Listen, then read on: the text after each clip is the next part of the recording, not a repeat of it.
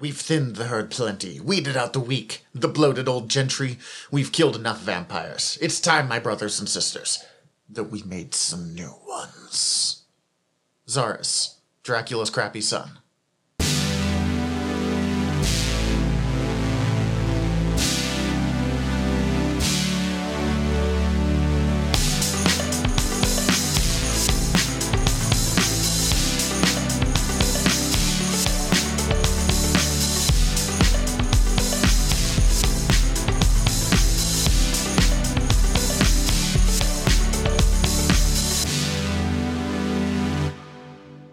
Aloha, bienvenidos, and welcome to Noob Island, a place for nerdy fun, friendships, and learning.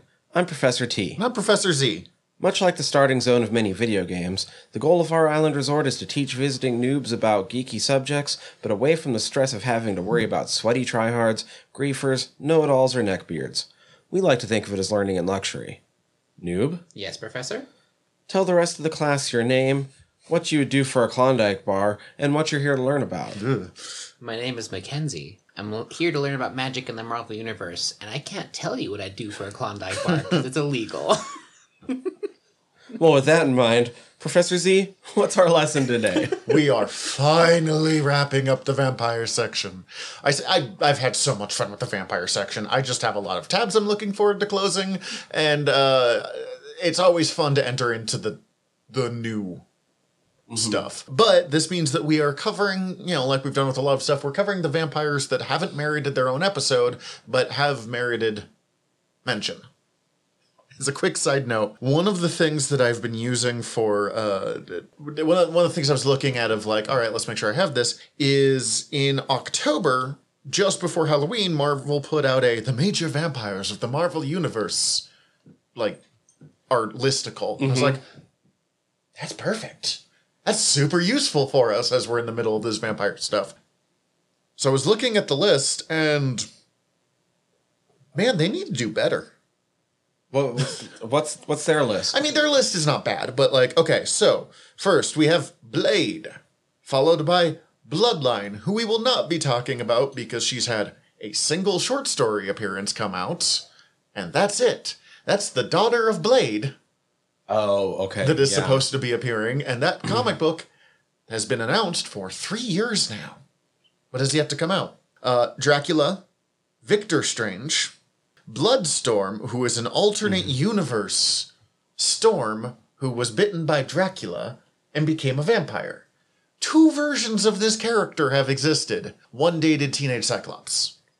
I think she's a teenager too in that version to make that not incredibly disturbing, but I had fallen off X Men Blue by that point, so I can't promise that. You know, we, I I had actually immediately assumed that she was also a teen and didn't think of the other possibility until you assured me that that was the case. no, in fact, she is a teen. Do not fear. Okay, I'm looking over this list. It's not as bad as I was making fun of it. Uh, next up is Morbius, followed by Baron Blood, followed by Xarus, who we will be making fun of today. Jubilee. We're not going into this one, guys. Jubilee got turned into a vampire. If she gets an episode, it will be when we do when if we do an X-Men season, where she'll get an entire friggin' episode to herself. I actually do like Jubilee, despite the '90s animated series trying very hard to make me not like her. But um, Which is why I love Ju- Jubilee. Yeah. is the '90s animated Oh, series. sure, but she's very annoying in that. Yes. But she got turned into a vampire, and largely comics have been trying not to mention that ever since. Other than she wears a lot more black now under the yellow uh, raincoat and uh, has super strength, so she actually has useful powers in the field. uh, Hannibal King, Spitfire, Deacon Frost, who we're also talking about today, The Forgiven, who are um, really forgettable team of vampires. They're vampire heroes. They appeared in Fear Itself Hulk versus Dracula, and from what I can tell, never again.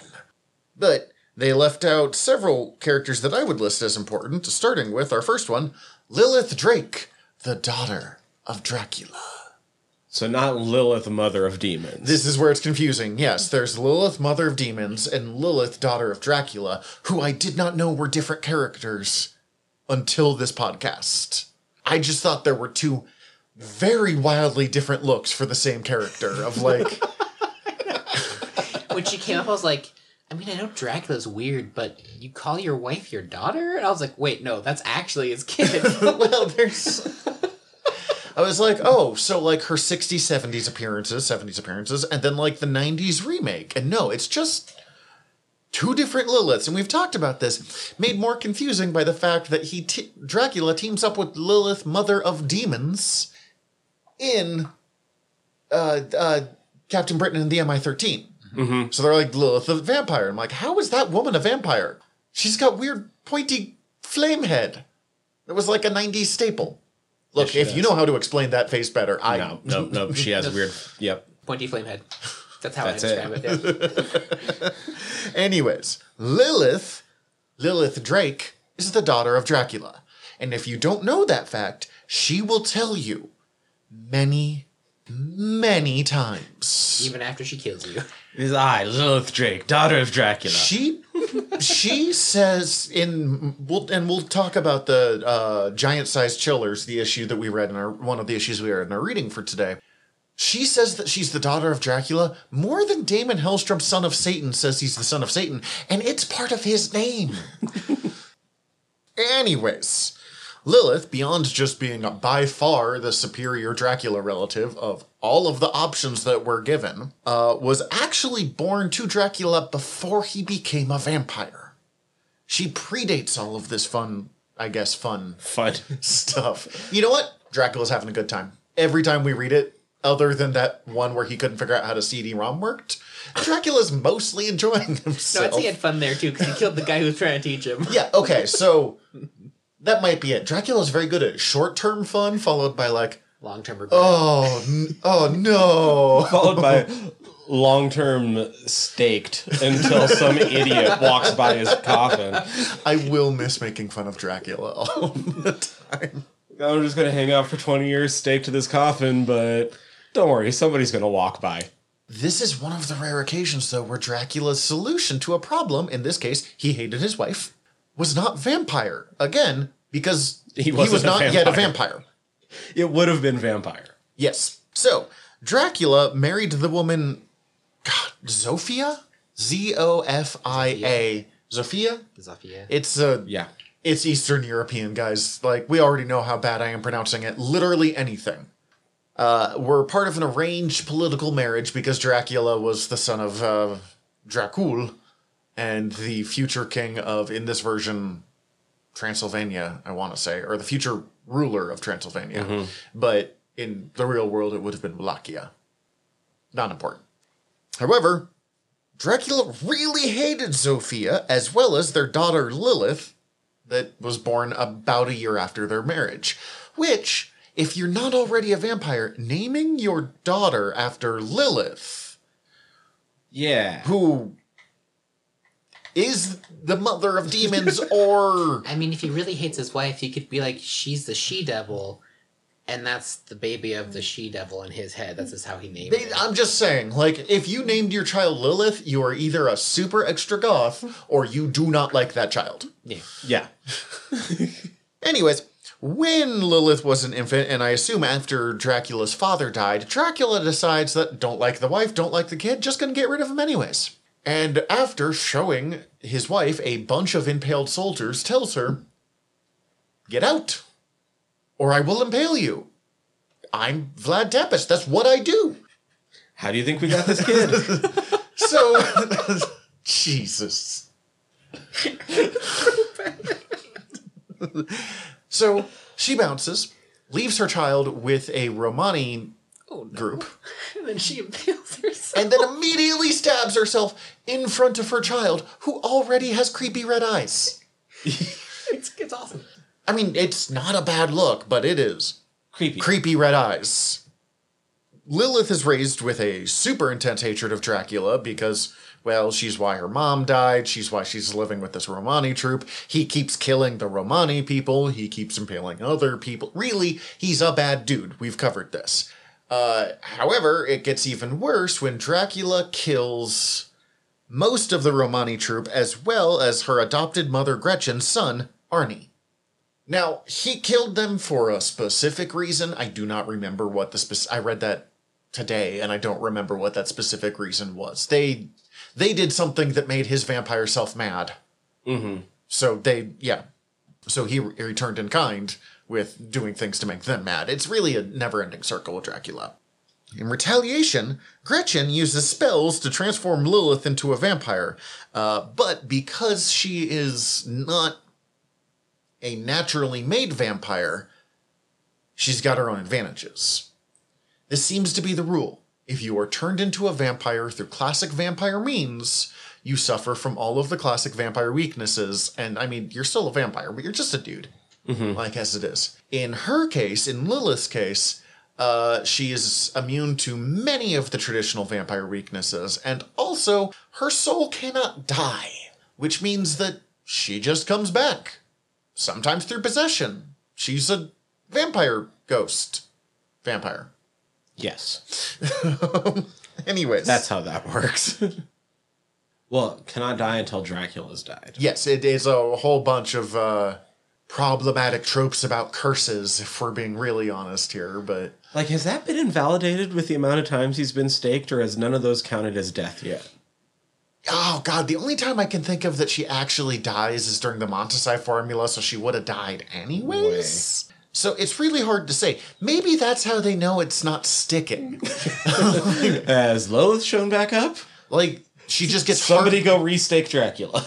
Uh, personal headcanon. She gets heartburn every time he gets staked, but it doesn't actually kill her.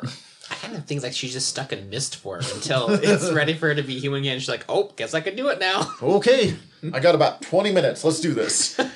She's got a respawn timer. Just sitting in the lobby. Anyways, she at first just attacks humans willy nilly, but later decides that she's only going to attack humans targeted by Dracula. Mostly just to annoy him, from what I can tell. But possibly there's some plan about weakening him, like, oh, you're gonna attack, I'll swoop in, attack them instead. Uh, either way, it really just made things worse for everyone around them. This is like, here's my plan to stop Dracula. Oh, there's two of them. Oh, God. Oh, I didn't think this through.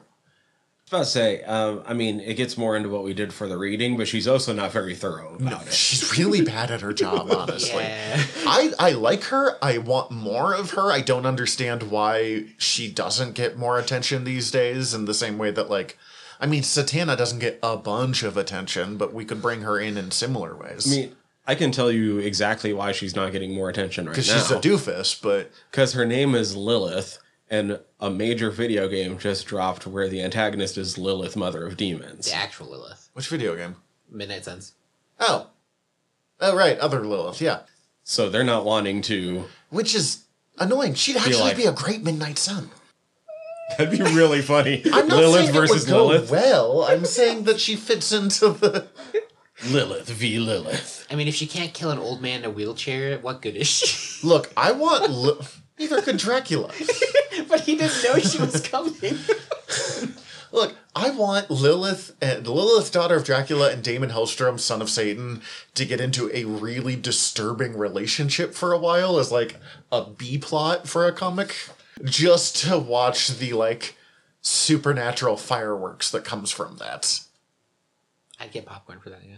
I'm also clearly the minority and someone who really enjoys this character. But um, in retaliation for the fact that he keeps stealing her, she keeps stealing his kills, Lilith impales Dracula on a spike in London. However, being spiked works about as well on her as it does on Dracula, and uh, years later the two will attempt to reconcile, but soon begin to quarrel again. Quincy Harker will stake Lilith after the death of his wife Elizabeth, which she was involved in. She'll later reappear possessing a woman named Angel O'Hara. Lilith moves to New York and she slays a number of criminals who had committed crimes against women, amongst them the killer of Martin Gold's former girlfriend. Martin Gold is mostly a creepy hippie dude with a bad mustache, but does become lovers with Lilith, daughter of Dracula, for a little while. Really not that important. Um, He had that freaky hippie blood. he's got that like long hair and thin mustache look that was kind of popular with hippies that very few people can make work. Especially today. Drug blood. The answer is drug blood. Uh, his former girlfriend was killed by an axe murderer, so she killed the axe murderer, and they Yeah. got it on for a while. Okay. I mean, I guess everyone has somebody. Lilith is kind of a surprisingly horny character. It doesn't surprise me actually. have you seen? Have you seen how she acts? Lil- Anyways, in a weakened state, Dracula tracks down Lilith. Uh, however, Lilith recognize this. I have read this sentence and tried to look up the answer to this multiple times. It doesn't make a whole lot of sense. A weakened Dracula tracks down Lilith. Lilith realizes it's Dracula because she recognizes him from a photo. Because he was weakened, he's now visible to mirrors. What? I don't fully understand any, which is why like he appears in photos now. I don't understand why any of this works because I didn't know being a weaker vampire makes you more mirror visible, but It here we for are, that- I guess. It does for that one run. right? The two will end up battling as a theatrical production of Dracula's life takes place. Which is admittedly amazing visuals of the stage production of Dracula in, in the rafters. Dracula and his daughter, who, in fairness, dresses like Dracula with more skin showing. I mean, uh, I'd be fine if Dracula showed more skin too. Kicking it out in the rafters. You know what? Old because- wrinkly Drac. Just a huge V-neck Dracula. No, because then we get that Bloodstorm Dracula clone that came out in the 90s that we talked about briefly that Yeah. was extremely bad. but it could be better. there's there's potential.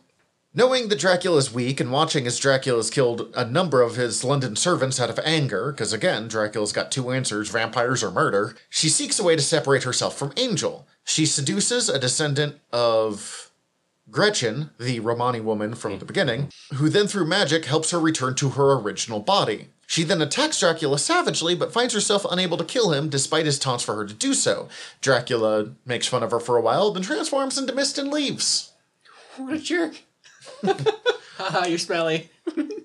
Later, the X Men will uh, confront Dracula, who has kidnapped Storm, which is where the Bloodstorm character keeps coming from in alternate universes where she wasn't freed by them. Lilith possesses Shadowcat, who I guess was made easier to possess because she was angry about her parents' upcoming divorce. Okay. Also, not sure why she's possessing during this time because she just got her body back, so she didn't have to do that anymore. Right. It's fun though. honestly, it's not bad. I, I I like the vampire ghost vampire. Um, Vampire ghost vampire. during this battle, she attempts to recite the Montesi formula, but is stopped. Dracula is defeated, and Lil- Lilith releases Kitty, thanking the X Men for their help. I thought you can't memorize the Montesi formula. She's they have a the book there? Vampire ghost vampire. okay, fair enough. Fair enough. I have to put in vampire twice. Just it's very important to her. Okay, that's fair. However, the next time we see her is when Doctor Strange uses the Montesi formula. Lilith senses Dracula's death, and the comic takes a whole panel to skip away from the whole story going on to show her specifically going, Dracula died, that's awesome, as the Montesi formula takes her out. I mean, she doesn't say that, but it does have a soliloquy about, like, was- Lilith senses the death of her father Dracula. She smiles as her own end arrives upon her, blah, blah, blah, blah, blah, blah, blah, blah, blah. I'd love just a shot in the movie of her to feel like, and then turns into dust. Sweet. Got him. However, when Dracula returned, so does Lilith. She finds that her craving for blood has become significantly stronger because most vampires seem to come out of the return um, significantly worse off. She seeks out Bro- hungry. yeah, that too. She hasn't eaten in a while. She seeks out Brother Voodoo for help, and in return for helping him, Drumm asks that she assist him in battle against the Scarecrow, who, reminder, is not the Batman villain, but the forgettable Marvel villain who starts out as a crazy man with a pitchfork and triple jointed in every body, and then kills himself and comes back as an evil ghost demon. Which is fine. That's Honestly, significantly more interesting than when the Yeah. man with a pitchfork and two trained ravens and the ability to bend really well tried to fight Iron Man.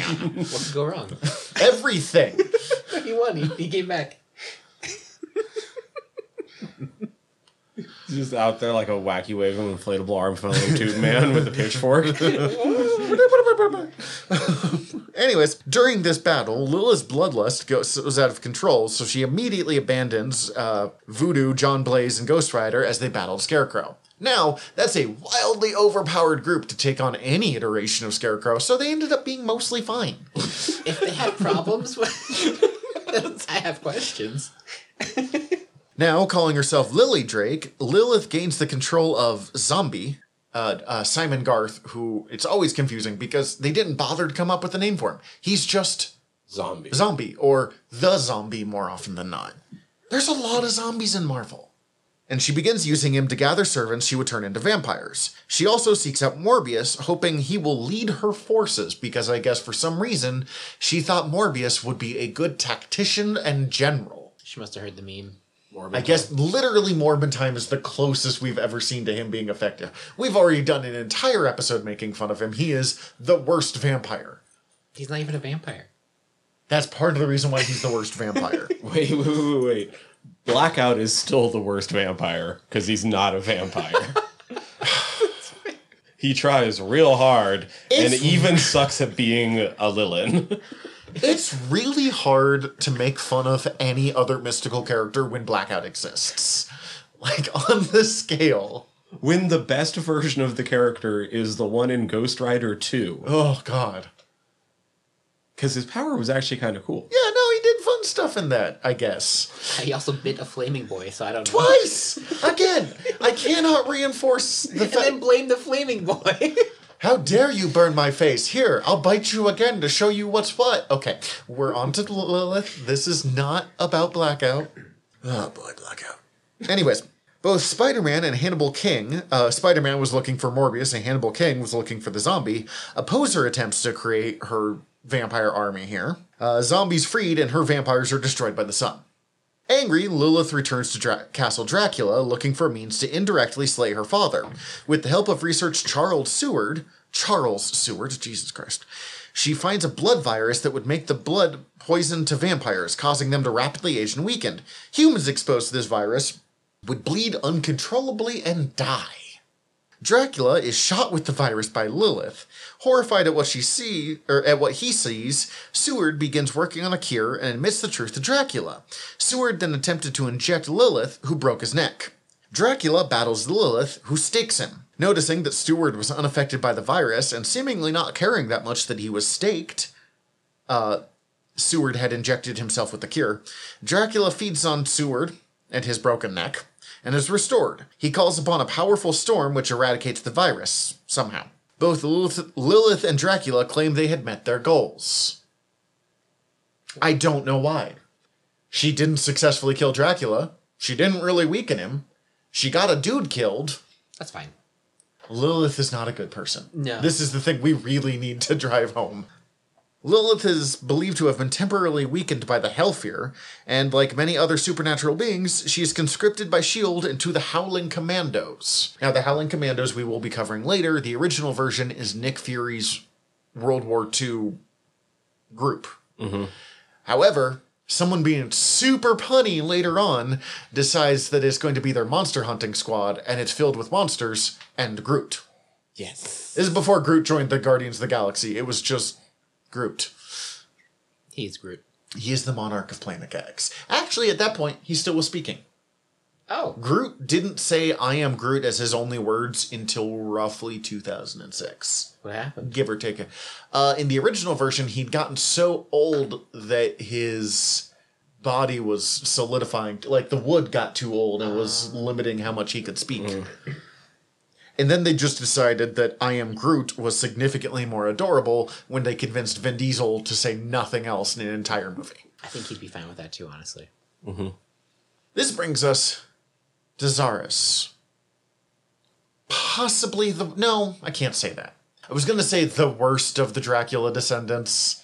I don't like Xarus, mostly because he uh, emerges from the Curse of the Vampire storyline that I've already talked about, but really, Frank Drake is the most useless human being in the Marvel Universe. Me. Him versus Blackout would be a very tough battle for me to decide who I find more annoying. Yeah, it's hard. Xarus is the son of Dracula. We don't really know when or where he came from does lead me to wonder how many sons of Dracula are or children of Dracula are just hanging out there because we know there have to be How many children of Dracula are vampires? that's also the question the wo- Enough to fill up a half a prison block with dead bodies. I mean, I was thinking about this because, like, okay, so we have to know that there was at least one other kid, presumably from before he got turned into a vampire, that was the descendant of Frank Drake. Because it's not mm-hmm. Lilith; she is too young in those original or in her original appearance. Well, we see here And Age too. Drake is not a vampire, while being the child of a vampire seems to descend from that. Mm. So we know there's at least two kids there. Then there's Xarus, who's just here. So presumably there's Just others who are just here. Dracula is also extremely horny in everything that we see. I imagine it comes up every once in a while when he doesn't immediately vamp. Stop that. That was not intentional. Um, this is a family-friendly podcast, sir. And That's what we're saying. Anyways, Xarus is the son of Dracula uh, from the early 2000s where he first appeared with that really kind of edgy kind of name and look. and gun. And yeah, actually, the look you've not seen his original. His original appearance is very Oh. early 2000s. Much different. Doesn't make much sense. Vampires before he turns himself into the Shadow, Shadow Colonel, which is admittedly kind of awesome, and I hate I that like- it's him. I like I feel like uh, it's not something I do. It's not something I'm going to put time into. But I feel like Shadow Colonel would be a pretty awesome cosplay. Oh yeah, with boy thing. Mm-hmm. Shooting spikes out of his gun. Yeah, yeah, so cool. Anyways, uh, mad that humans were encroaching on vampire territory and unhappy with his dad's leadership because his dad is not a great planner, Xarus creates a secret alliance with the Vampire. Not that Xarus' plan is significantly better, in fairness here. he creates an alliance with the leader of various vampire sects, the Claw sect, who are the warriors, the Charnaputra sect, the Mystico sect, which are the businessmen, the Nosferatu sect, which are the ugly ones, the Atlantean sect, which are the Atlanteans, the Moshra sect, the Moksha sect, which are the seers, and the Siren sect, which are all a bunch of sexy lady vampires the seductresses, all to overthrow his father. He accomplishes this at the centennial meeting of all of the vampires. He and his allies drive stakes into Dracula and cut off his head. His allies in the Mysticos invent, devices which cancel the frequencies of light that are harmful to vampires, basically giving them Like really good sunscreen and sunglasses. I mean, if we're to believe Adventure Time, like which you SPF probably 500. Yeah, if you're to believe Adventure Time, which we probably always should, they made umbrellas. Yeah. Wait a minute. Have you watched Adventure Time? That's what Marceline does when she's got to go out. That's Awesome. I did not. No, I haven't watched it. It's wild. Yes. We did a four part series on 10 seasons of Adventure Time over on General Nerdery, which was too many things to watch in one day. Not one day, but in the space of two months. And there's still so much we could talk about. Oh my god. We had to watch 52 hours of Adventure Time at one point for that. Wow. yeah, it was a lot. Anyways, uh, now that they had their magic umbrellas, it's not umbrellas. I just can't stop myself. Xarus decides to use this device to create a new, more dominant place in the world for vampires. He gives these sunscreen devices to various allies so they can stage a raid on the Krieger sect's fortress, eliminating their senior leadership. He then has the Claw sect not declare itself for him so it could hang back and be contacted by any would be traitor seeking an alliance, like his brother Janus and the peaceful Anchorite sect. So there's another brother. Janus Tepes. He's the one that became the Golden Angel. We did talk about Oh, yeah, him. yeah, yeah. Uh, I don't. I don't think. No, he is not one of the uh, descendant or uh, uh, ancestors of Frank Drake. He's another random dude. After an attempted betrayal by the Siren sect, the sexy lady vampires, these various vampire sects had never been mentioned before, from what I could tell. But this is, I mean, one, this is when Twilight was really big, and not that long before this, Underworld was really big. So the the world of vampires was very formed in the public psyche in different ways than the Dracula ways we usually see. Anyways, after an attempted betrayal by the Siren sect, he allows their leader, Alyssa, to live and continue serving him. The Siren sect leader then betrays him again because vampire, and slips Janus one of the light deflecting pendants, enabling him to escape after the Claw sect had betrayed him to Xarus. Surrounded by a small army of vampires wearing the light deflecting pendant, Xarus is declared Lord of the Vampires. Xarus then sets his eye on world domination. To ensure his takeover of the world scheme works, Xarus plans on converting all mutants in San Francisco, which was the main hangout place for mutants. The X Men moved to San Francisco, and a lot of people went with them, Gotcha. Uh, into vampires. Why mutants? Not really sure. I would go for all world leaders, but you know, I think they were like, well, honestly, the X Men are more effective than the president is, so. also true. And it might be a way to show up as dad because uh, they didn't get. He failed to get Storm, so if they get them. But he doesn't go for Storm, he goes for Jubilee. And her pyrotechnic powers, which I actually are probably pretty useful against vampires, but not like Dazzler useful, but Right. The first part of his plan hinges on infecting Jubilee in order to lure her, her fellow X Men to him. The first to catch the bait was Wolverine, who's quickly converted with no apparent resistance from his healing factor. Xarus' apparent harassment of mutant kind. God, I love that sentence. That one I just stole straight from the wiki. Uh, drew notice from Cyclops, who directly contacts him. Xarus attempts to entice Cyclopses to join forces, making awesome vampire mutant armies, reasoning that both of their kind have been scorned by humanity. Cyclops just doesn't like this idea, for whatever various reasons. Uh, however, this is the response that Xarus had been hoping for, and he begins to assault Utopia. The uh, Utopia is the former asteroid M, Magneto's former base, that crashed into San Francisco Bay that they raised up to be an island where all of the mutants could live in a kind of bummer fortress. I love comics. It was not a great X Men period, in all honesty. They've upgraded their island. Sweet. several times. However, the X Men and the Atlanteans, who were allied at the time because Namor was serving on the X Men, were ready for this as they revealed that Wolverine's healing factor was turned off before it could be turned back on to reverse his vampirism. I do not know how that works. They shut off his healing factor so he could be turned into a vampire, Clap on. Clap off. and then they turned it back on so he immediately unvampired. Do you think that's painful for him? And probably yes. He's like Everything about Wolverine is painful. he's just vibing as a His vampire. power is to stab knives through his skin Yeah. and and It have his bones every time. surrounded by metal. and Poisonous then, metal. Poisonous metal. Then he should be really good with fangs. Like it's just the same thing. It's out of his mouth. Also, he kind of already has them. Yeah. Like, if you look at, He's a wolf. especially post 90s, he is not a wolf. That's not even a little bit correct. He's a wolf. Do you think Wolverines and wolves are the same thing? no, no, I don't. You live in Montana. You should have some idea how this works. I'm fine. It's When did the, what time of the year do the deer change into elk? Oh, God. Oh, that's things people really believe. It's Yeah. like Then no, when the elk get really old, they there turn to is moose. this is so off topic, but there are some people who seem to honestly believe that Montana wildlife just works like Pokemon, where deer evolves into elk, evolves into To moose. moose.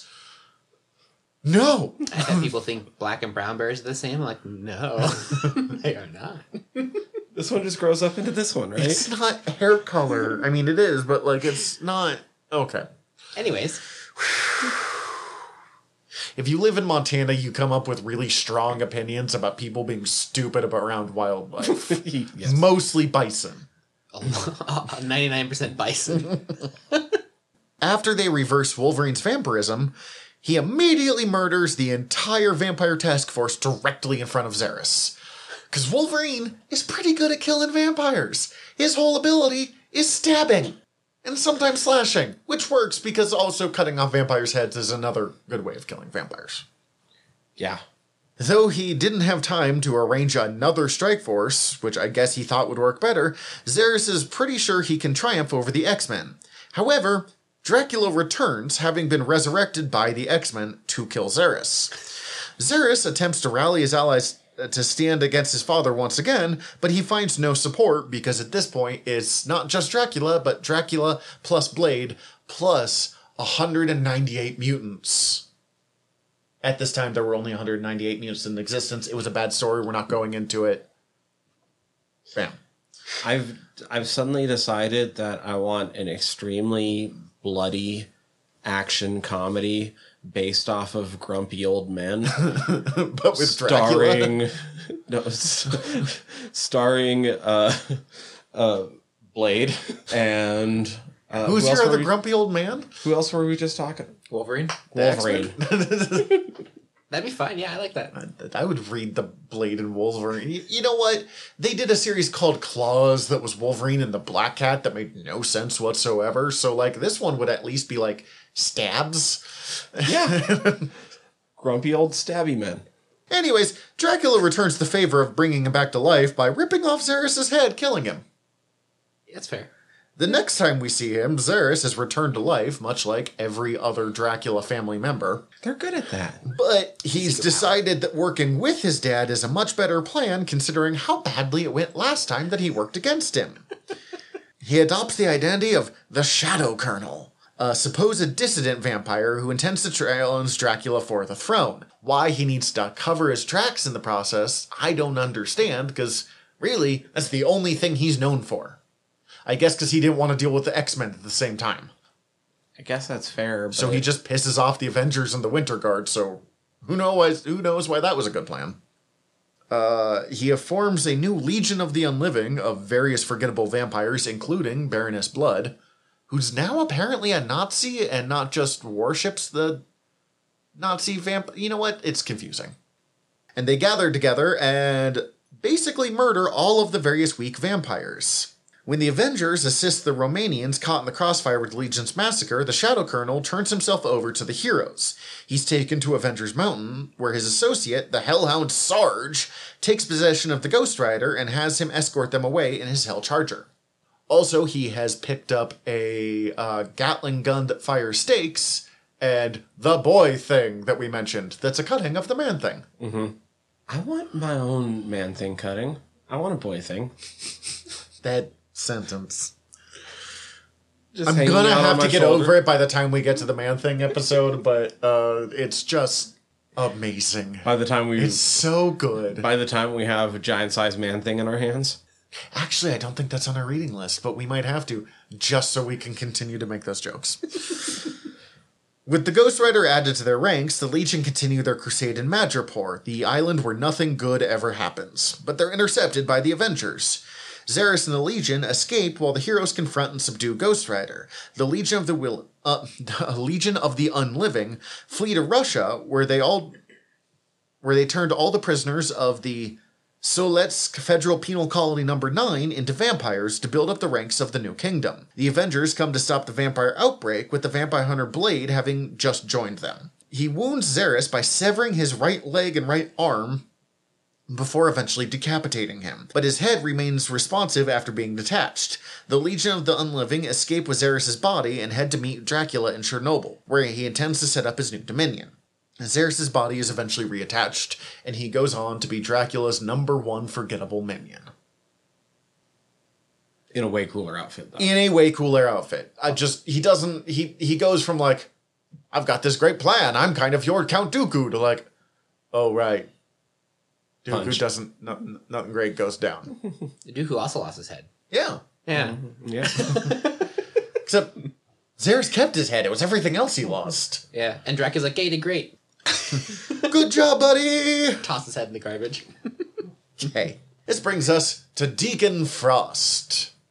Now, Stephen Dorff. I need you to understand because Deacon Frost is going to be in the first Blade movie.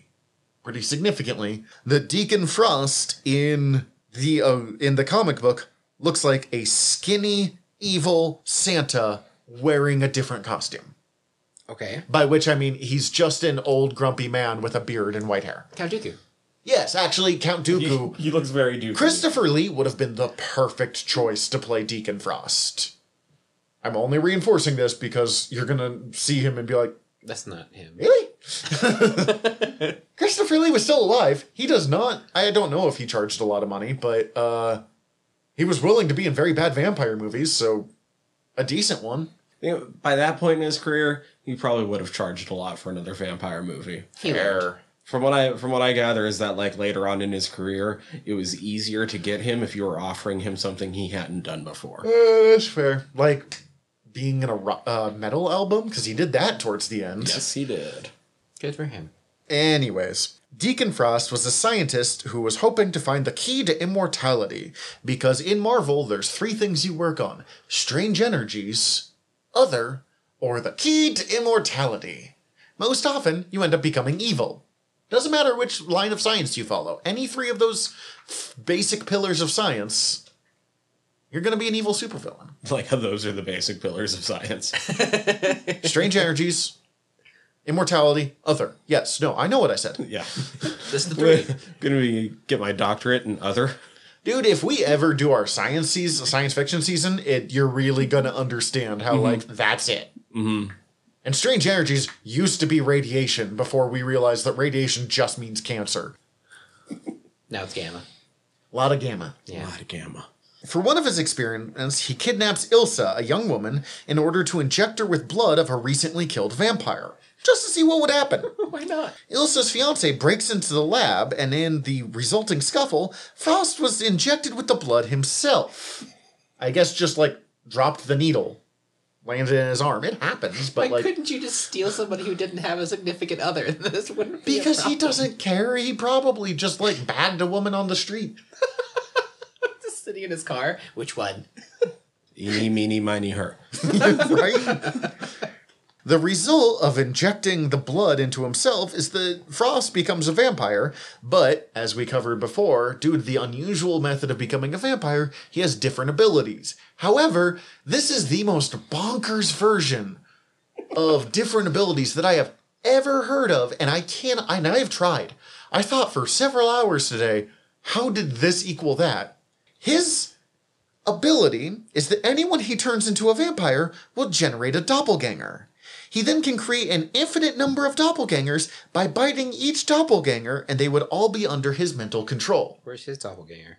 It'll come up. Okay. Um, also, pretty sure his doppelganger looks like Stephen Dorff because we'll get to it. But yes, so Deacon Frost bites you, Mac. yes. Suddenly there are two Macs. I'm sorry. And then if he bites Mac number two, there will now be three Macs, and he can just keep going on that one until there is a big number of Macs. Mac attack. I just made a pun and you moved right past it. Like all of, for those who know me, just I'm embarrassed for myself. um, I enjoyed it. Thank you. I, I cannot justify random junky vampire blood gives me this power. Like. Also, in in the, the the Shadow Colonel stuff, don't they turn everybody in the prison into vampires using Yeah. dead vampire blood? yeah, man. So With bombs strapped to rats that no one noticed get into the prison. Sunlight bombs. You know what? In fairness, it's a Russian gulag. I don't think But rats is a major concern. strapped to the rat. That's as big as the rat. But like, isn't that the same sort of? Oh, yeah, I no, mean, I guess they breathed it in. They didn't have it injected. Maybe that's the difference. Maybe that's why they're not making DOPS. A couple of things here. One, That and continuity just the rules of continuity for vampires is already pretty loosey goosey, Mm-hmm. and then two, the rules of the Jason Aaron Thor or the Jason, Jason Aaron era Avengers anything run, run. is pretty loosey goosey because he loves to use old things, but it's under his rules. Which there are none. It actually makes some really good comics, but it does like make this job significantly more difficult. Yeah. Anyways, in 1929, Deacon Frost bites Tara, the mother of Blade, as she's giving birth, passing on a series of enzymes that alter her baby, Blade, Eric Brooks, into being the Daywalker. Now, again, originally that just made him a vampire who didn't really have vampire powers and wasn't hurt by sunlight. And could vaguely sense the supernatural. But when you mix that with a Morbius bite, turns him into the Daywalker. But that's confusing as all heck, so these days, it's mostly just this turned him into the Daywalker. Again, as we said at the very beginning of this series, do not expect a coherent continuity in comic books, which is why we've been working on a series now for two years trying to make a coherent continuity for comic books. Frost is driven away before he can kill the child, but Tara dies, leaving the orphaned Eric Brooks to be raised at Madame Vanity's brothel. He will then go on to be a problem for everyone for the rest of time. and Deacon Frost will later use the uh, doppelganger of Blade to attempt to become the Lord of Vampires, a position that was owned by Dracula. Deacon Frost is just powerful enough that he gets to go up against Dracula and survive a couple of times, but not powerful enough to be the Lord of Vampires. He's like the Baron of vampires. Frost also turns Hannibal King into a vampire, making him really very good at pick, uh, at making more problems for vampires than any solutions. Blade and King will initially not get along, but they will eventually team up and become friends in their fight against Frost's army of Blade and King doppelgangers. Because he's like, well, I made that one, I made that one. Let's just make a bunch of them. The Blade doppelganger and King crash into Dracula's party. Deacon Frost is among the crowd, pretending he doesn't really know what's going on, but just really enjoying watching uh, this ongoing plan. Furious of Blade's interruption of his party, Dracula attacks and is really surprised to find the longtime vampire hunter is now a vampire himself. As the battle rages, Blade appears to have the upper hand when he stabs Dracula in the back with one of his wooden daggers. However, Dracula turns around and, mocking the fake Blade's inferior skill to the original, impales the vampire doppelganger in the chest, killing him. That plan just didn't really go anywhere. Years later, Blade encounters a vampire that calls himself Deacon Frost. This vampire has a different appearance and personality to the original Frost. I haven't tracked it down, but I assume he looks like Stephen Dorff from the movie. Uh, however, he's later identified as a doppelganger. I guess. Despite the fact that he doesn't look, sound, or act like the original, Like- which makes me think they're not 100% sure what doppelganger means. The doppelganger attempts to summon a powerful demon only to be immediately devoured by it. In New Orleans, the original Deacon Frost is encountered yet again. He confirms that the previous encounter was indeed an impostor, as Blade suspected, who was created using science and magic. Blade and King, with the help of Brother Voodoo, foil Frost's attempts to gain control of Garwood Industries through Donna Garth, the daughter of Simon Garth, the aforementioned zombie, the sometimes called living zombie, which does not make sense because he is not a living zombie. He's just a zombie. Wait, as we get to the zombie episode, and I have to trace that back. Like, I admittedly do not know much about Garth. Frost escapes this encounter and vows revenge. Frost will reappear years later at the summons of Dracula to defend the Lord of Vampires as he undergoes a magical ritual, only to be stabbed by Blade. Theoretically, he's dead, but also this is just That's Friday. I've I've given up. He's dead. Sure you are, buddy. Yeah. This brings us to our last vampire of the group, the one that we have been happily talking about since the moment we found out he existed. Doctor Sun. Who has a kind of sweet robot body with a brain in a jar. Because he's not a proper vampire. He's just Dr. Sun. He has no real name that we know of. Before he became awesome robot vampire Dr. Sun, Sun was born in the People's Republic of China and became an important scientist working for the state. He was the dude behind Project Mind, aiming to separate a human brain from the rest of the body and linking it to a computer. Why? Don't really know. Everyone just thought it would be fun. Cool. During the Great Pro- Proletarian Cultural Revolution of China in 1966, Sun becomes an enemy of the Chinese general who'd obtained power and support from the new government. The general accuses Sun of stalling the project, arrests him, and, and sentences him. I'm failing to say that sentence. And sentences him to death. With irony, he decides that Sun would become the test subject for his own project. A group of doctors, among them Sun's son, hate that sentence, stops Sun's heart, takes his brain out of surgery, or out with surgery, but without anesthetics, and uh, before it can suffer cellular deterioration, places it in a jar where it will receive oxygen and feeding, and then joined it to a computer network, which isn't really putting him to death, but is a move. I mean, it kind of is, but it worked, so it's not. I don't know. Sun's brain can now access the electric energy on the computers and attacks the doctors with psionic rays, which I guess you get from electricity. Who would have known? Sun discovers that I he's, need electricity. Sun realizes that he's obtained great powers, partially due to his knowledge of the project. It's unclear if a different person would have obtained the powers. It's unclear if there was an accident somewhere in Sun, or or if Sun's goal was this from the very beginning. If it was just put his brain in a jar, or turns out when you put his brain in a jar and attach it to a, a computer, you now have electricity and psionic powers. Nanomachine, son. Sun had some mind control powers, so he enslaves a number of people who'd hide his activities activities from the Chinese. Sun also discovers that his brain needs constant supplies of fresh human blood to survive. He decides to study vampires because they also feed on blood, and hey, isn't that a coinkydink? Eventually, Sun decides to leave China looking for revenge and world domination, as one does. Sun's studies suggest that vampires could be the perfect soldiers for him, and he wants to control them all to use it as an army and provide him with blood. No, I don't know why. I not? just, he's got the whole blood thing going on, and she's like, blood plus blood equals, yeah. I'm about it.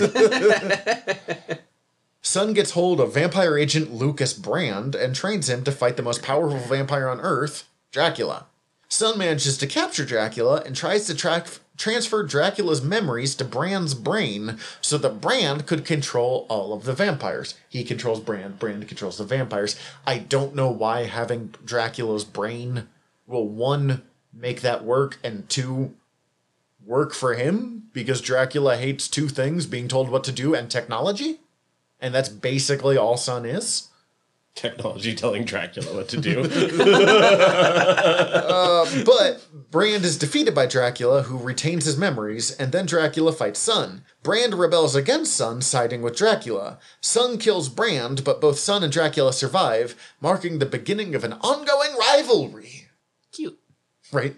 Unknown to Dracula, Sun has initiated a process to transfer Dracula's powers to himself. He needs a specific machine to do so, though, and he retreats as time would be on his side. After trying to acquire a statue of the Chimera from David Estio's father and clashing with Dracula once more, I don't know what a statue of Chimera is. I'm sorry, I forgot to look that up. Sun moves to Boston, Massachusetts, where he hires a new minion, Juno, a man who has a silver lance instead of a left hand. We've made fun of him in previous episodes. Anytime you can replace hand with knife, you are now a less effective fighter. what? How? You're good at stabbing, but like the rest it. of it kind of becomes a problem. yeah. but what if hand was knife? What if both hands were gun? Or it could be Shang-Chi, where both the villain has both hands as knife, and he's possibly the worst villain in Marvel. And yes, I am including Blackout in that one. Man, that's a fight of two useless people. I would love to watch, see that. Switchblade and Blackout? no, that's not Switch. I can't think of what that. It doesn't Oh, matter. it's um, I still want to watch Switchblade. I can't remember. Doesn't matter. Anyways, hires Juno. Sun in Boston, Sun has Dracula's enemies, Frank Drake, Quincy Harker, and Rachel Van Helsing, brought to him. Harker discovers the machine Sun was using to get Dracula's powers and destroys it, stopping the transfer. Though Sun will uh, retain some of the previously drained powers. Finally, Dracula is brought to Sun by Juno as well, but the Vampire Lord is weakened, presumably by the machine, and possibly by the annoying knife hand. Dracula does trip and fall on a stake anytime he turns around a corner. Dracula fights Juno, but he's defeated and stabbed, as I mentioned. Sun incinerates Dracula's body so he'd not be accidentally resurrected. However, once this is accomplished, he allows Drake and his companions to go, for some reason. Sun thought Drake would come back with the soldiers to fight him, which was exactly what he wanted. I guess the some reason is That. manipulate Drake. Precisely when the soldiers come, Sun uses Dracula's hypnotic powers, empowered by technology, to control the minds of the soldiers. He then creates a core for his army, which would increase with the same method. Dracula and Van Helsing find an ally in writer Harold H. Harold. The three of them raid Sun's base to recover Dracula's ashes. They have to resurrect him to fight Sun, a greater threat. When resurrected, Dracula recovers all of his powers at the maximum level, although Sun did not lose his. Hmm. Dracula looks for Sun and fights him again. Accidentally, Sun destroys his own computers and the case containing his brain. Drake, Dracula, and the other witnesses see a brain burning in the fire, and all of them believe to be Sun's. However, Sun had beheaded Juno and left Juno's brains visible the, so that they would believe him dead. He then teleports his real brain to a different base. That's metal. Yeah, right? Like, I love Dr. like, Sun. look at that flaming brain over there. That has to be Sun, right? We did not read Dr. Sun because his stories are spread across various things. So it would have been like, read Tomb of Dracula 14, 13, or yes, backwards. 14, 15, 22, 27 through 35. Like, kind of. well, to be fair, he's also not mystical. We're just covering him because we can't get enough I Dr. can't Sun. stop. I can't help myself. Because he leaves Juno's brain on fire. The next time we see him, he's not actually up to vampire shenanigans, or at least is not in a vampire shenanigans book. He appears in Nova, which I believe was also written by Marv Wolfman at the time, which would explain why he mm, was just like, mm-hmm. man, that was too much fun. Um, At his new base, Sun builds a new robotic body to host his brain. Afterwards, Sun finds the superhero Nova, the human rocket, who is basically a space cop with various powers. oh, I could make so many jokes because of his real name, but I'm going to hold back. Richie Rider? It's, uh, it's another way to shorten Richard. Yeah, okay. God, this is a horny episode, but not in a way that any of us are happy about. Dracula was, you know. God, I have been reading Nova comics since I was 12, and I just now. That's why they've always called him Richie. Yeah. yeah. Oh, God. Further research allows Sun to discover Nova's relationship with Nova Prime, a Xandarian starship orbiting Earth. Z- the people of Xandar are the creators of the Nova Corps, which is their space force. They're, the Nova Corps is kind of the Green Lantern Corps, but they have a helmet and they have flight and energy and invulnerability and super strength powers, not like magic ring that can create literally anything. But it's not magic, it's science! Sun captures Nova and threatens him so uh, both of them could be teleported to the ship. Sun aims to use the computers in the ship to take over the world. He also tries to form an alliance with Diamond Head, Nova's enemy, but Diamond Head is not interested. Diamond Head is a man made of diamonds whose head is in a traditional, like, cartoon diamond shape. You know, that kind of like. Mm-hmm. You, when I say diamond, the first thing you think of? Yes. Make that dude, make that shape a dude's head. Okay. He has a jetpack sometimes. He's made of diamonds and he has a jetpack. Works for me. Honestly, I kind of love it. But I'm he's happy he's in the same comic with Sun. yeah, but how sad is it that that dude is like, nah, man, I got better things to do.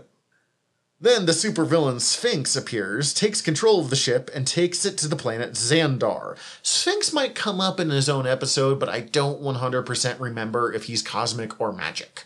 He kind of falls in under the uh, whatever you need him to be storyline. Sun escapes from the ship, reaching the planet where he projected his consciousness to the computer network of Xandar, known as the World Mind. The Fantastic Four, who are allies of the Nova, go to Xandar and become friends with the Xandarians, who acceded to a hyperlink between their computer and Herbie, a robot created by Mr. Fantastic. Quick, unimportant side note Herbie is a little floating robot with a stupid face that was created because a Fantastic Four comic or cartoon was created in the late 60s, early 70s, but thanks to confusing rights issues we're not going into, they had the right to make a Fantastic Four cartoon, but they didn't have a right to use the fan or the Human Torch. So they just created Herbie. They're like, we shall be a team called the Fantastic Four because the three of us were. Wait, crap. All right. The robot can come with. Yay. now we have four. And then Now the name works. I guess. Anyways, Sun transfers his consciousness to Herbie and went back to Earth with the Fantastic Four. He found that uh, he had much more mobility than before, as well as a chance to kill the Fantastic Four and then steal the Sphinx's power. Why he gave up on getting the Xandarian power, I'm not really sure. For a time, Sun remains dormant in the robotic body, acting only from time to time. During a stop in their trip back to Earth, the Fantastic Four fight some spider like aliens, and one of them sneaked into the ship. Sun kills the alien, but then feigned ignorance, saying he was not programmed to end a life. He then went with the Fantastic Four to recruit Terrax as a Herald of Galactus.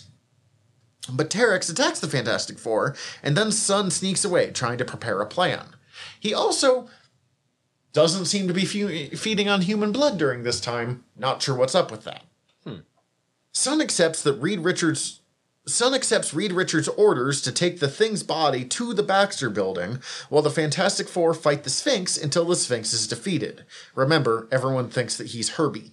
Eventually, Sun begins his own plan to destroy the Fantastic Four. First, he releases the villain Blastaar from the Negative Zone.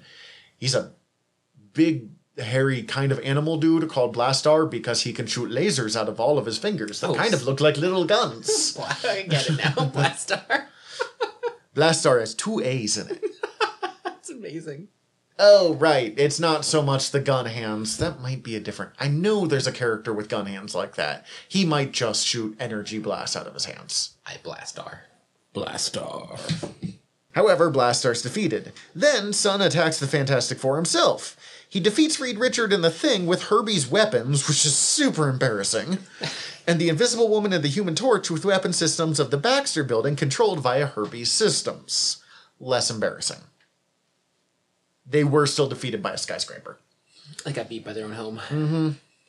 Sun then transfers his consciousness to the main computer of the building. He wanted to use all of the weapon systems in the Baxter building to destroy the Fantastic Four. However, Reed Richards sealed the main computers from any other system using his pliable body, his stretchy powers. Thus, Sun was trapped. He could stay in that particular computer or go to Herbie, but nothing else.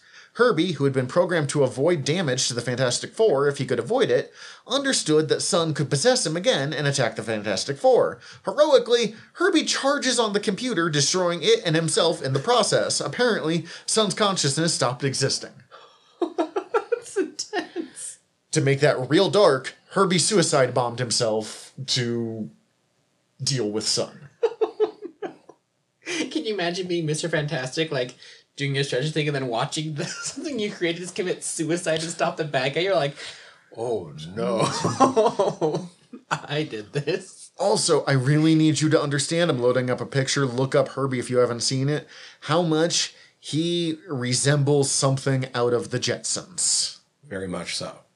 Oh, he's so cute. Yes. Sun was in that. And it also killed itself. That's brutal. Yep. I love Sun. right? That is. Oh man, he's. If anyone is due for a comeback, put him in a Morbius comic. Just have the two worst vampires of all time. Have him possess Look, because I love Doctor Sun, but he's not a good vampire. No. No. but he's he, if you combine them into one body, they'd be an okay vampire. Two characters that probably should have gone into a science or cosmic season, but like, well, we're going to do science vampires as a strange diversion. I don't really feel like doing on that one. That's fair. That is fair. On that note, we've now talked about a bunch of vampires. Let's take a quick break and then talk about stories about a bunch of vampires.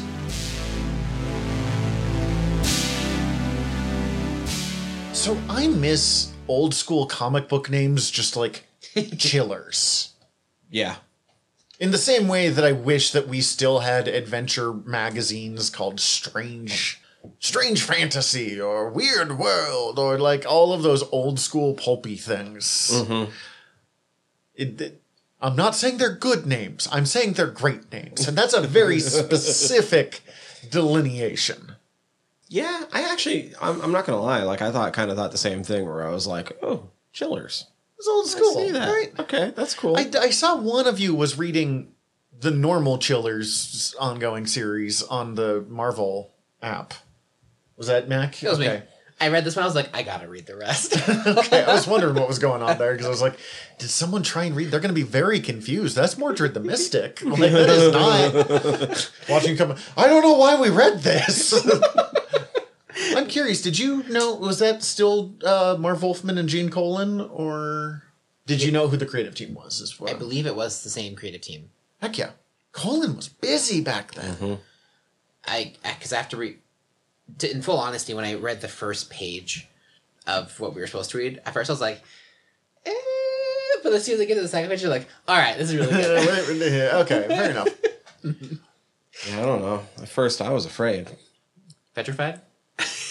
We have read way more Gene Colan and Marv Wolfman than I really thought we would, which makes sense because if we're going to talk about Marvel Vampire stuff, these two are the masters. And we've read a lot of their later stuff. This is, I think this is the earliest that I had you read for the podcast. Sorry, I'm trying to hiccup while, or trying not to hiccup while communicate here. Um, because we read the the later Tomb of Dracula stuff they did. I read some of the earlier Tomb of Dracula stuff they did, but that was before, or but that wasn't for you guys to read. That was just me trying to desperately understand what was going on for that episode. Um, I liked it. I think the one shot comic book is a lost art that I really miss.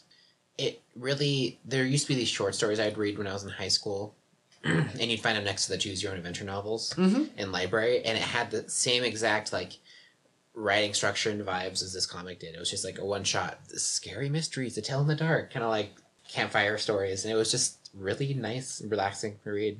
Well, Tyler, you've told me before that you think that like the short story is one of the better formats for a For horror. for horror. yeah. in comics it's it's a bit shorter like i mean i like there's awesome one-offs Oh, Um, and and 27 pages of comic is a short thing to tell literally any story. Yeah. Like, there's no getting around that. yeah so that's shorter than what i normally think of Mm-hmm. um and kind of just tend to think of it as its own thing but Mm. because i i don't know the medium's also just a, different enough to Oh, that course. it's it's just not as effective for me in comic form to be honest That's fair. When I when I say I think the one shot is a lost art, I definitely don't want to be saying the one shot should be the dominant form of Yeah. comic book storytelling, but I think one shots or very short stories in between bigger ongoing arcs is a very mm-hmm. effective way of storytelling and giving yourself that breathing room to make the next story feel bigger. Yeah, it's a palate cleanser. Yes. it's just for fun. Yeah, I mean the melodrama was really fun. Once you once I was like ready, I was like, okay, this is what we're doing. There is Okay, a let's do it. thing, and I imagine this is true for the horror movie. I mean, because you do the Fred Squirms Mm-hmm. podcast, which, if you don't listen to Fred Squirms, go listen to Fred Squirms, yada, yada, yada, horror podcast. It predates the rest of us. I imagine that's true with old horror movies too, of uh, when you go to watch like an old one, having to like, all right, not shut my brain down, but like click it into a different it. gear. Yeah. Absolutely. Uh, me and Danny definitely talk about that a bit whenever we go that far back. And it's why we, it's really the only reason we don't go further back than like the mid 70s more often is just because at a certain point it's more about appreciating than actually liking what's going on. Yeah, yeah, that's fair. There are, it, I mean, we've done the same thing here. Uh, I mean, we're about to talk about a very modern vampire story. Most of the stories that we have read have been mid 80s onward for a reason. It's just easier to read something that was written while I was alive. Not that it's better, but it's just relatable. it, yeah, it's more relatable, I think, and it's uh, the you understand the format a little easier. We will Well, and the format has evolved to be able to tell those stories better. we will be in later stuff. I th- I'm not 100 percent sure because we've talked a lot about the Thor stuff coming up. We might read the first Thor stories that ever came out. Which, if you think this was a shock, those will be. That's full on Stanley goodness, and goodness is means a lot of things in that sentence right there. Yeah. I like Lilith's look in this. I mean, as I said, it's pretty much just sexy seductress costume in Dracula's colors. Like you could put Satana in the exact same thing and change the colors and It works. it would yeah. They- yeah. in these early stories, they almost kind of seem to exist as like Mortal Kombat ninja recolor style of just whichever one you want to put in here, and the powers are subtly different. Yeah. I uh, just remembered the panels where Dracula finds out that the person tormenting whatever that lady was, Miss Wintermore or whatever, uh, There's multiple forgettable women in this Uh, and dudes, but is actually the guy in Parliament that was a servant. And the scene where he commits suicide, I was like, whoa, yeah. oh yeah. I thought he was gonna shoot her, and then it turns out he's like, oh no, he he shot himself. oh no. I didn't think you were brave enough. Like, no, man, that was like. I was like. about to say that. Yeah. I mean, okay, one like And they didn't think obviously man uh, suicide bad. Don't commit suicide. Yada yada yada. But I'm. It would have been braver and stupider, but braver to shoot someone else because then you have angry Dracula coming at you, Yeah. which is going to be significantly worse. it just it was so because like like a couple panels before there's like literally a sentence like the mansion size and, and waiting and then the next panel bah! Whoa! Yeah. Whoa! I do like that they're like, we've got you the uh, we got you this pardon, which I guess vampire hunters will stop hunting him if he gets a pardon. apparently politics Now, excuse me, I've I been mean, pardoned for Blade isn't going to stop. Blade doesn't care Excuse me, I've been pardoned for all of my past crimes. That's great. You are literally holding a headless corpse right now. Wait, this could be like It's kind of the Down current the stuff. straw. and we can talk They're like, oh, this great, powerful castle. And he shows up and he's like, it's fine. It's better than not having a giant castle, so it'll work.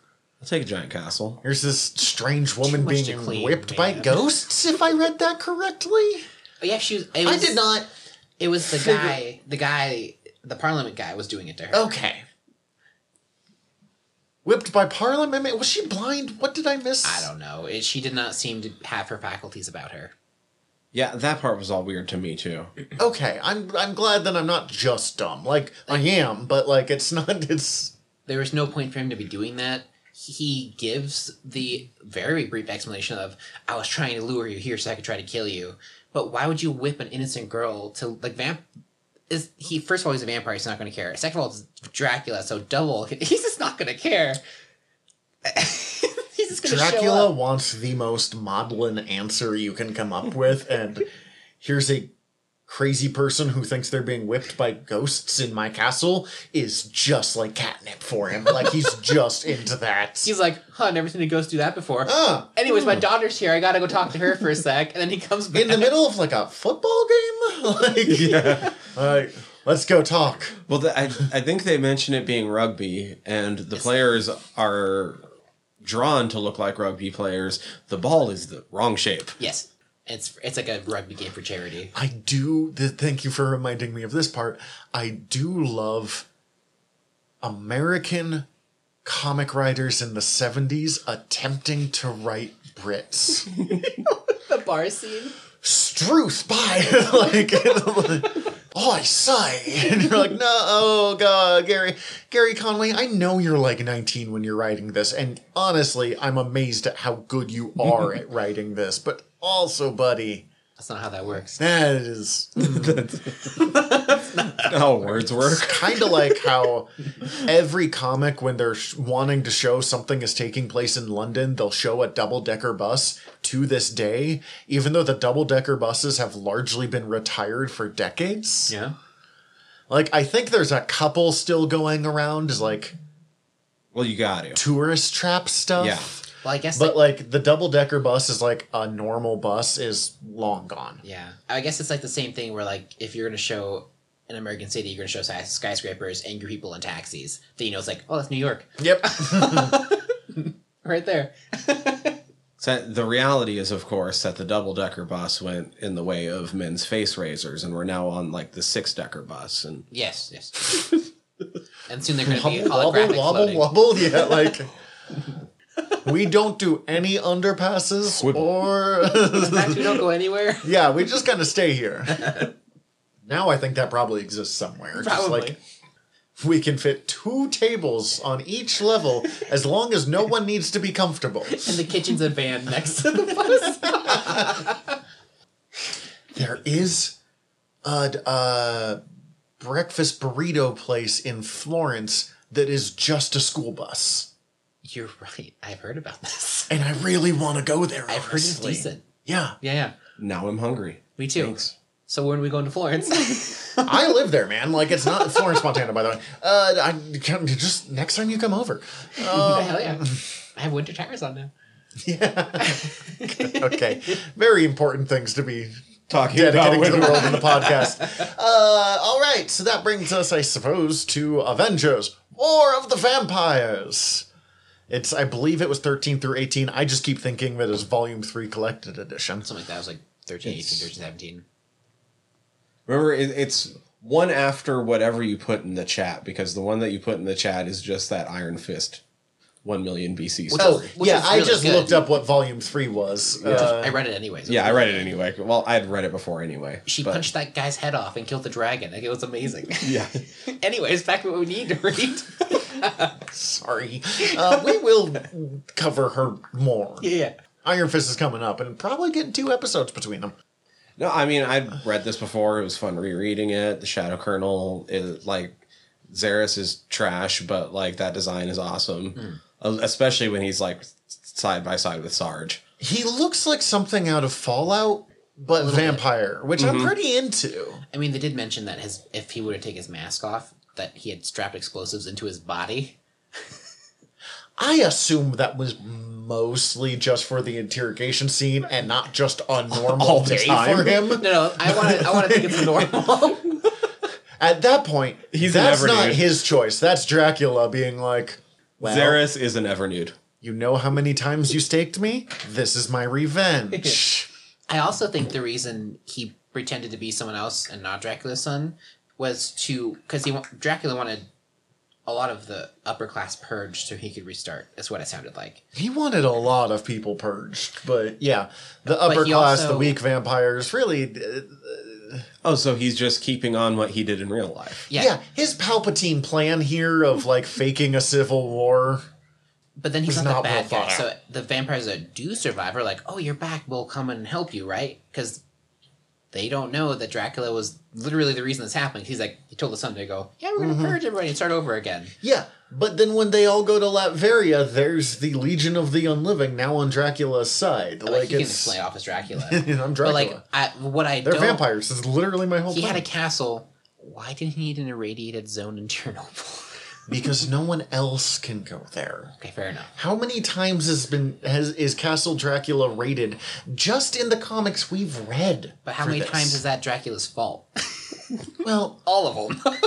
honestly, this is the smartest plan he's ever had because it sets up yeah. a place and it puts him on the national scale, especially later on when he'll uh, team up with help out in the the King in Black invasion. so Which it's a good. symbiotes. It's a good play.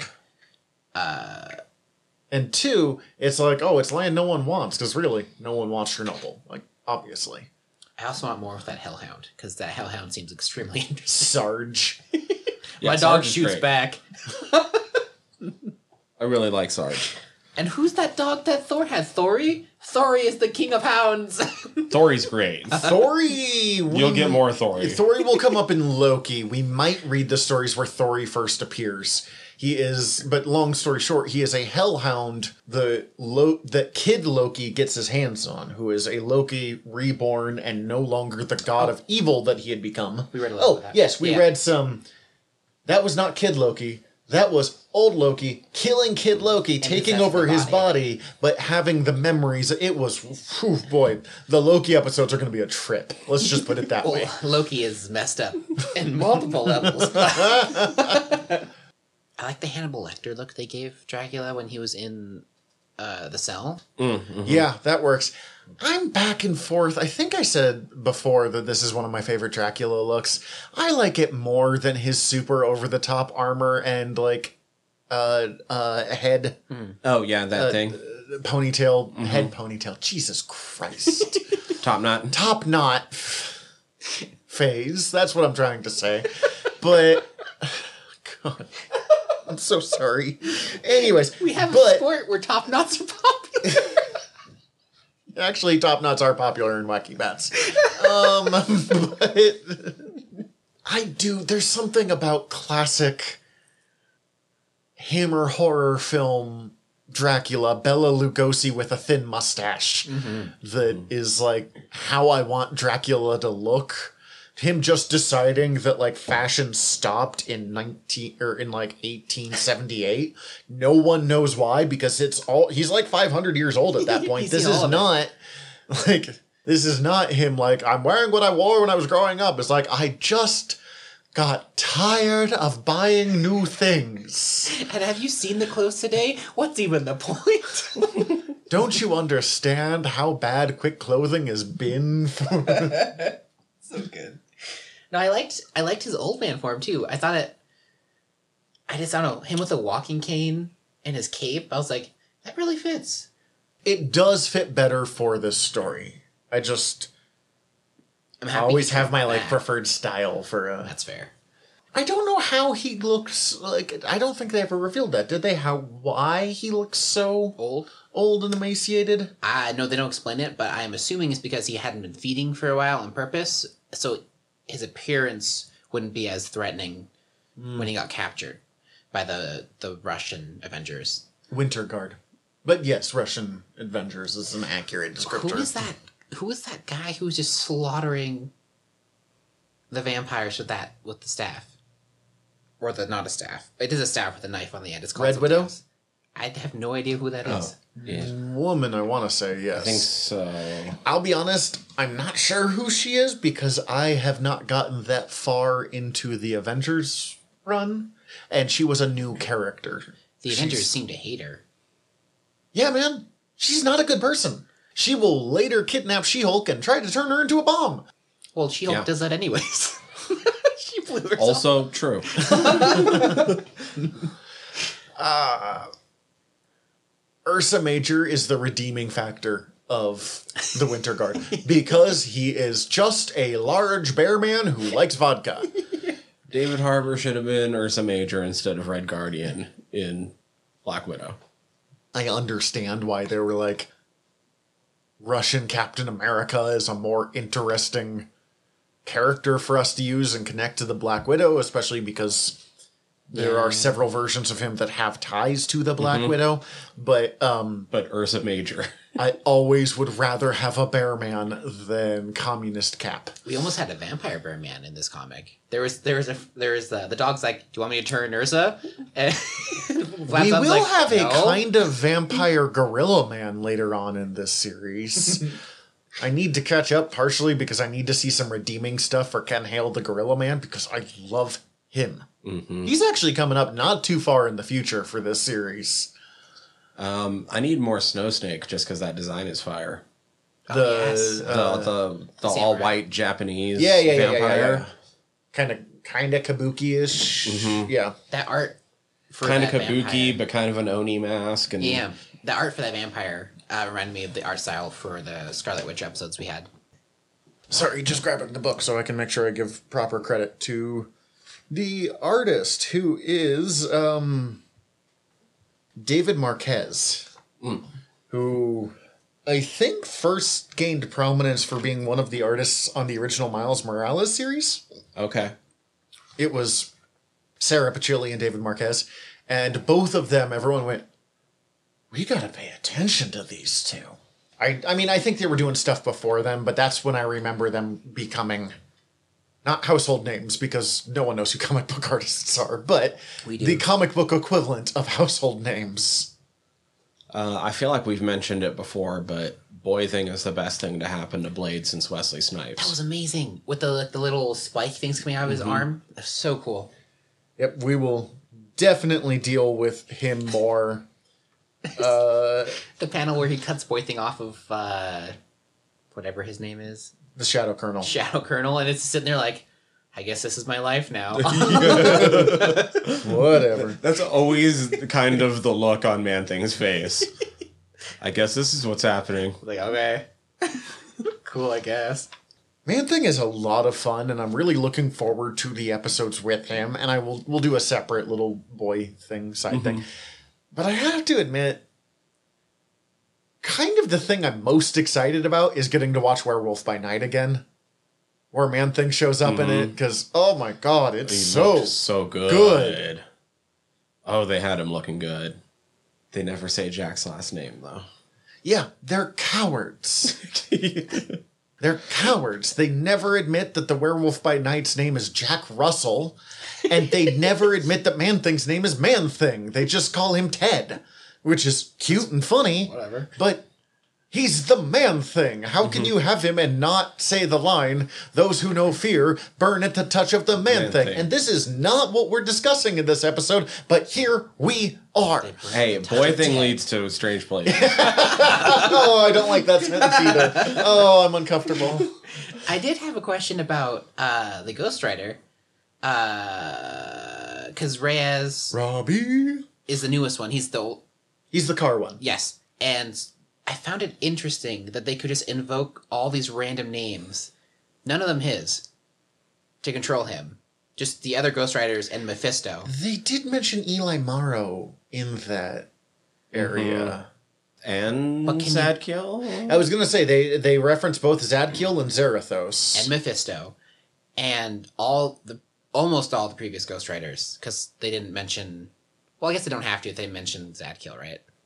hey, remember how I said Jason Aaron has a kind of shaky relationship with previous Yeah. continuity? So I know he's technically has demon powers, which is why I guess that's what you can do that.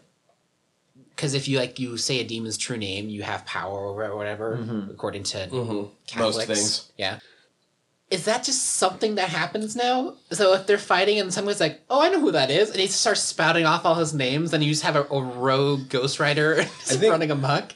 I feel like it's one of those special occasions where it ha- it it's not just anybody saying those names. It's It's, legitimately a hellhound Hell, okay. that knows all of those names. That makes okay. I guess that's a little better because that when that first happened, I was like, "That's so bad. that's terrible." And it seems like even then it might be like a well, we caught them off guard.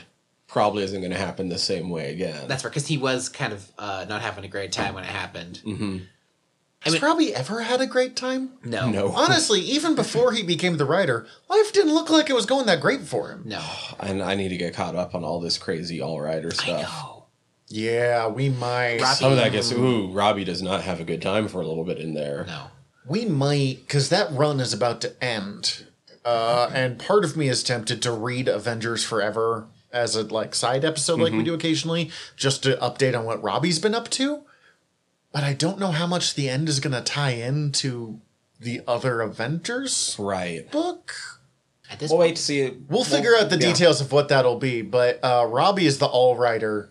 You and I were talking about this out of work. is super fascinating, and one, real curious what's going to happen after this. If he's just like, all right, I'm just going to go back to being Ghost Rider. Robbie, normal Ghost Rider, hang out with Gabe. want to check my trunk out? Uh, or if he's just going to, for I really hope not, kind of forget about the fact that his brother is. I don't know what his brother's up to. I assume Black Panther is still taking care of him, but Yeah, protective services. and just go about being the all writer now. Also, Blade can suck whatever that was out of him, Evil. and He not get his, and his face didn't get burnt. So that means he's more of a vampire than Blackout was. You're more of a vampire than Blackout is. I don't know if I, that should be a compliment or not. I mean, Tyler's cat Teakle is a better vampire than Blackout is. this is. is true. Yeah. The the scratches on my arms.